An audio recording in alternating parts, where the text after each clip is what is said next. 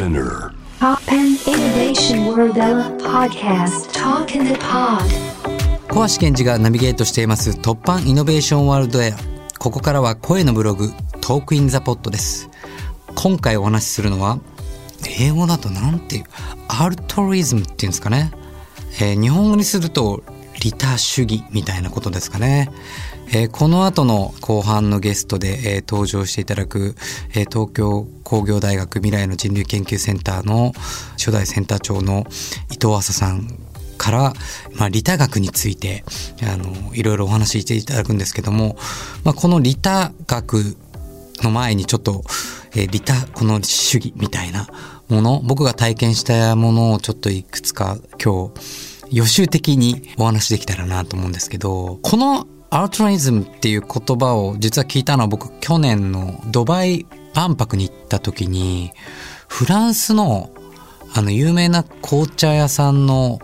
末裔の方がいたんですけど、まあ、僕の知人から紹介してもらってその人とお万博でお会いしたんですけど、まあ、実はその人がものすごいいろんなところをアテンドしてくれて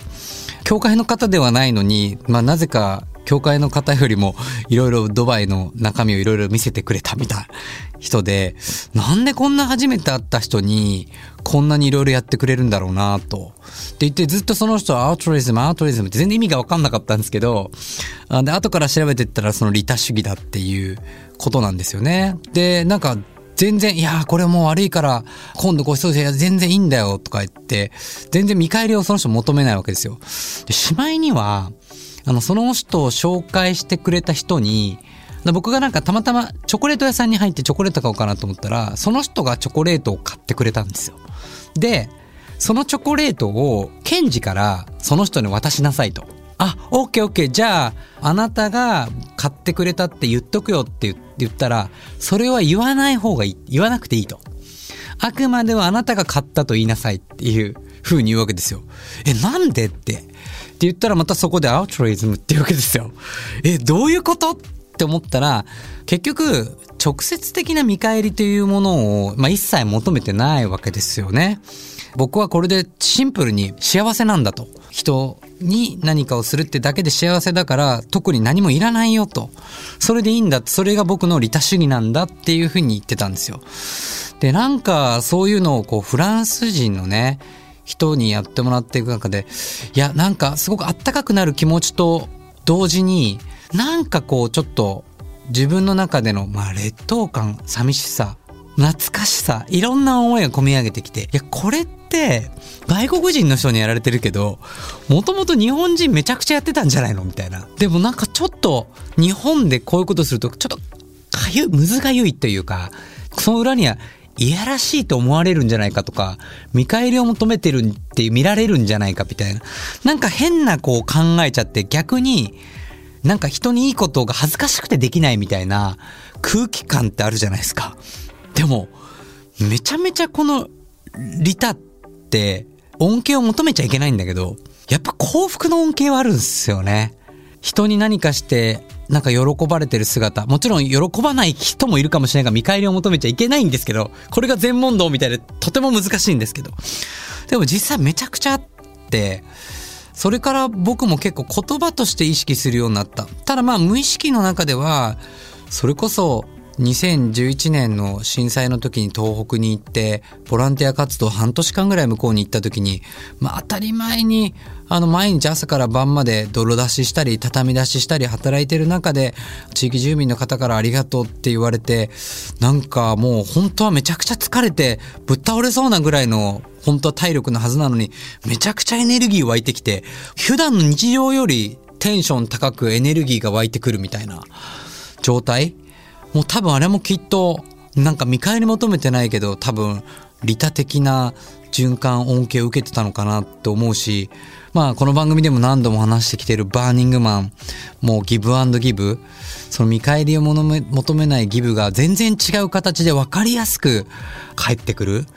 みたいなこともありますし、まあ普段僕もまあ1ヶ月2ヶ月に一遍ぐらいやっている神社のご奉仕としての掃除をしてるんですけども、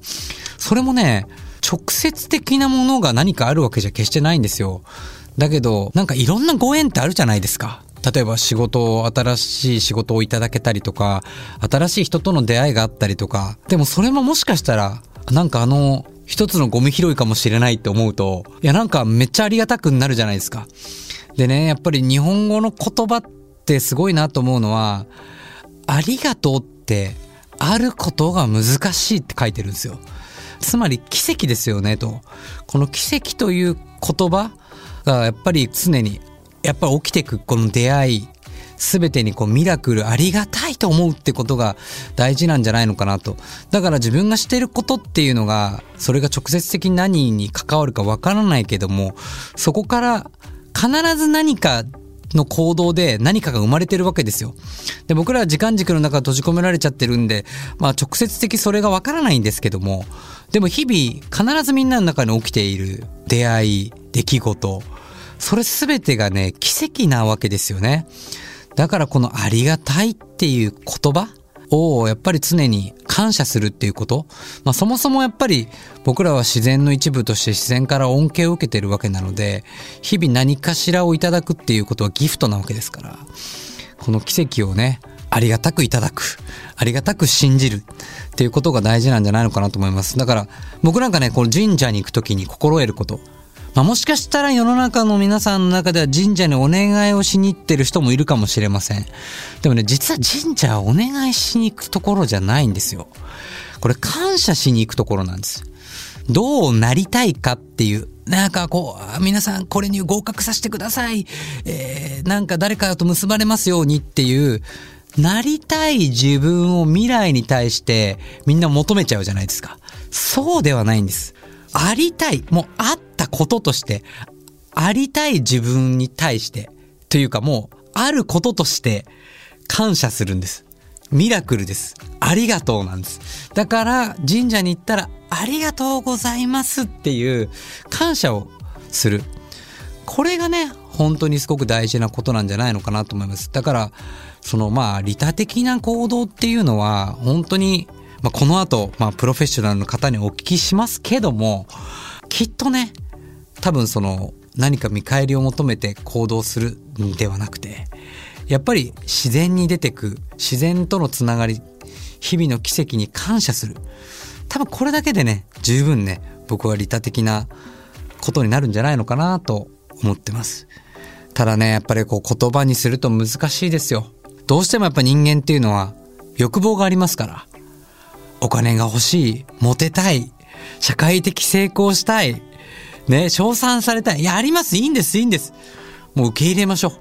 それをね、今度欲望をいけない生き物だっていう風にしてしまうと、そこで二元論になってしまって、またそのいけないものを閉じ込めたものは増幅して、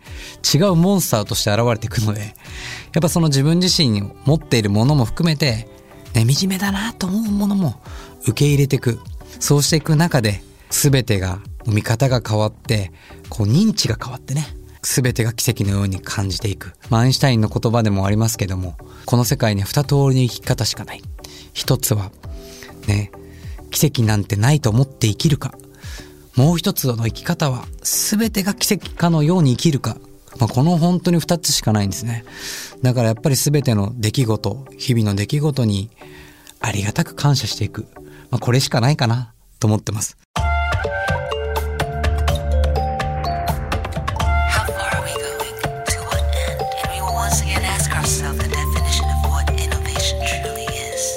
You're listening to J-Wave Innovation World Era podcast.